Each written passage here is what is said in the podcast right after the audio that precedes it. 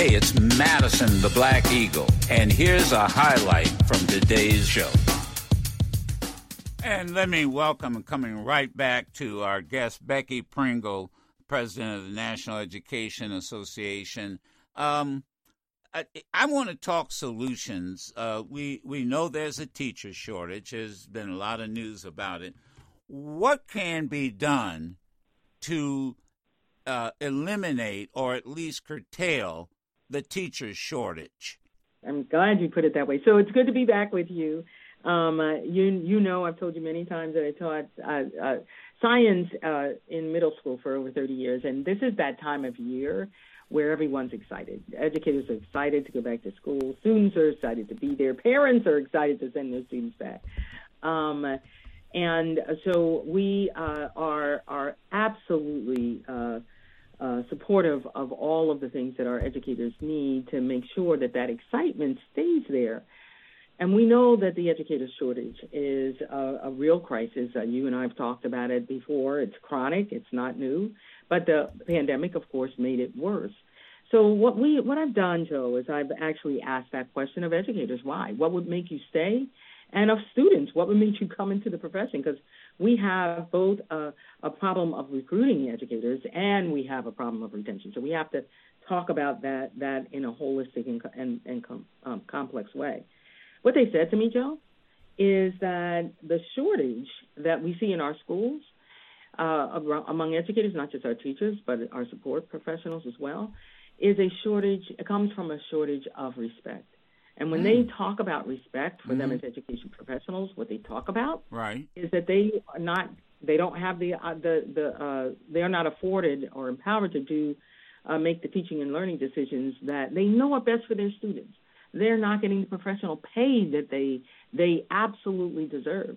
They're not getting the time. They have a shortage of time to focus on individual needs and to plan and prepare for their students. Those are the things they're saying to us and so those are the issues that we have to address uh, by providing the kinds of resources, providing the kinds of time, and and and allowing them to be the professionals they are.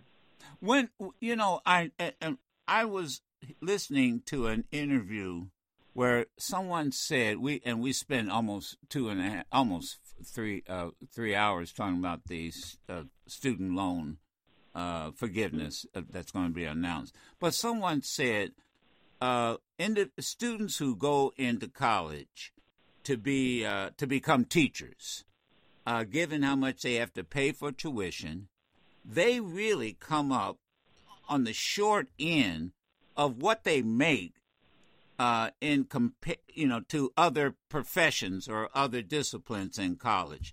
You know, like an engineer goes to college, engineer is going to make a lot of money uh, after they get out of college. Teachers are really, uh, uh, somebody said, I think only a third of what other uh, uh, professions make. It, it, it, am I making sense? Does that really happen?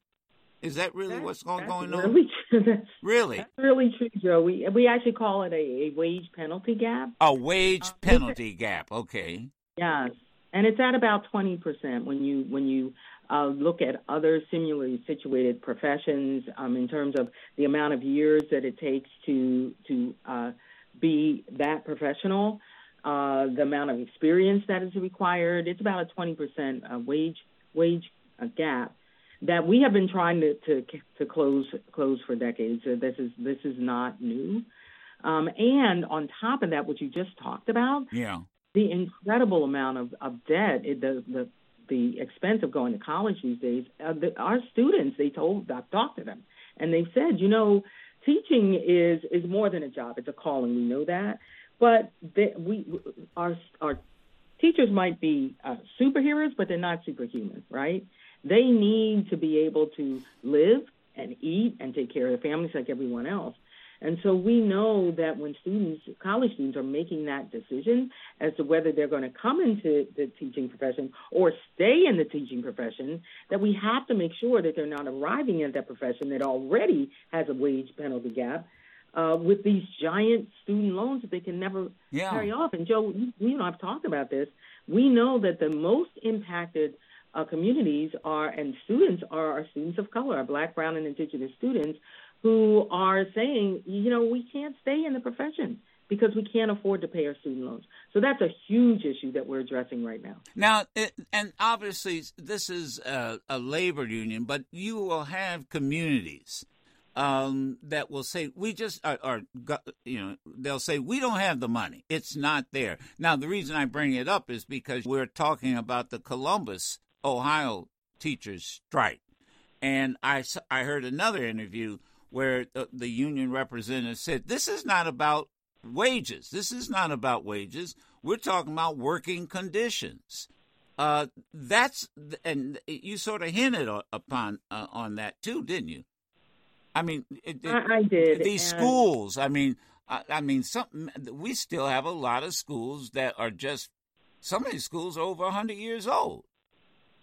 That's right. That's right. And I, I want to give a shout out to our Columbus Education Association. Yeah. Educators, parents, and the students themselves who are on the line fighting for better better learning conditions and working conditions.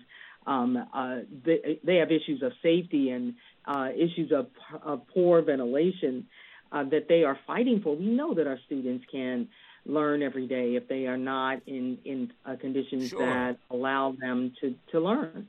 And so our educators are fighting for that. You're absolutely correct. They're coming together to, to not only lift up their voices, but to, to demand better. You know, you know, Joe. When I hear that that that school districts can't afford it, um, yeah. that states don't have the money. I, I, you know, I always say the same thing. You know, it's not a matter of whether or not we have the wealth in this country. It is always a matter of whether we have the will to provide the kinds of systemic and long-term equitable funding that our students in our schools and our educators need and that they deserve. That's always the question. And in those places, and we have evidence of this, in those places where educators have lifted up their voices, they have collectively bargained for better teaching and working uh, uh, conditions for our students. Um, we see uh, that they don't have the, the kind of shortages that other areas do. We see that our students are learning and thriving. We see that educators are being able to do the jobs that they love.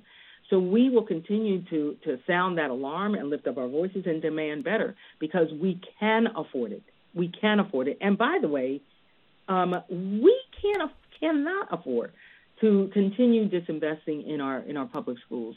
That impacts the safety, the security, prosperity, uh, the success of this country. Finally, and I know we have to. This has to be the last question. Uh, I, I am concerned about what's going on in Florida with the governor, with this "don't say gay," uh, critical race theory, this anti-history, uh, this uh, one situation where a, a teacher who may ha- be in a same-sex relationship or marriage can't even put their photograph or a, a frame on their desk. What is the National Education Association's position on that? You know, Joe, it is it is unacceptable that we are in a time where when there are politicians who want to diminish the rights of Americans to uh, that that the to that poetry that's in our Constitution. We the people, we the people, we the people, all of us.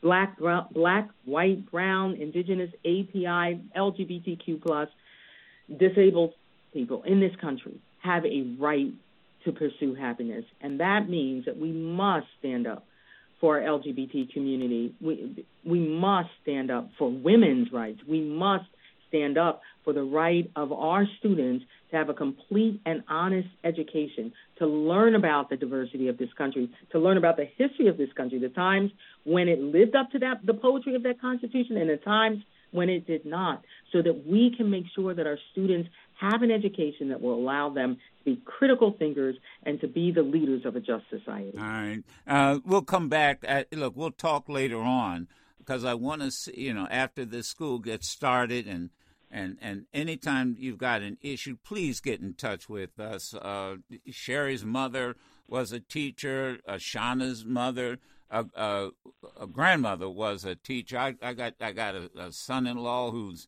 uh, was a teacher and working on an advanced degree. Uh, they, they, are. I, I, I mean, they are so important to our society. I, I, I, they, they really are. And I thank you for your leadership, uh, Becky Pringle. Thank you for coming on. Thank you so much, Joe. We'll talk again. You can listen to yours truly, Madison the Black Eagle, live every Monday through Friday on Sirius XM Urban View Channel 126 or anytime on the Sirius XM app.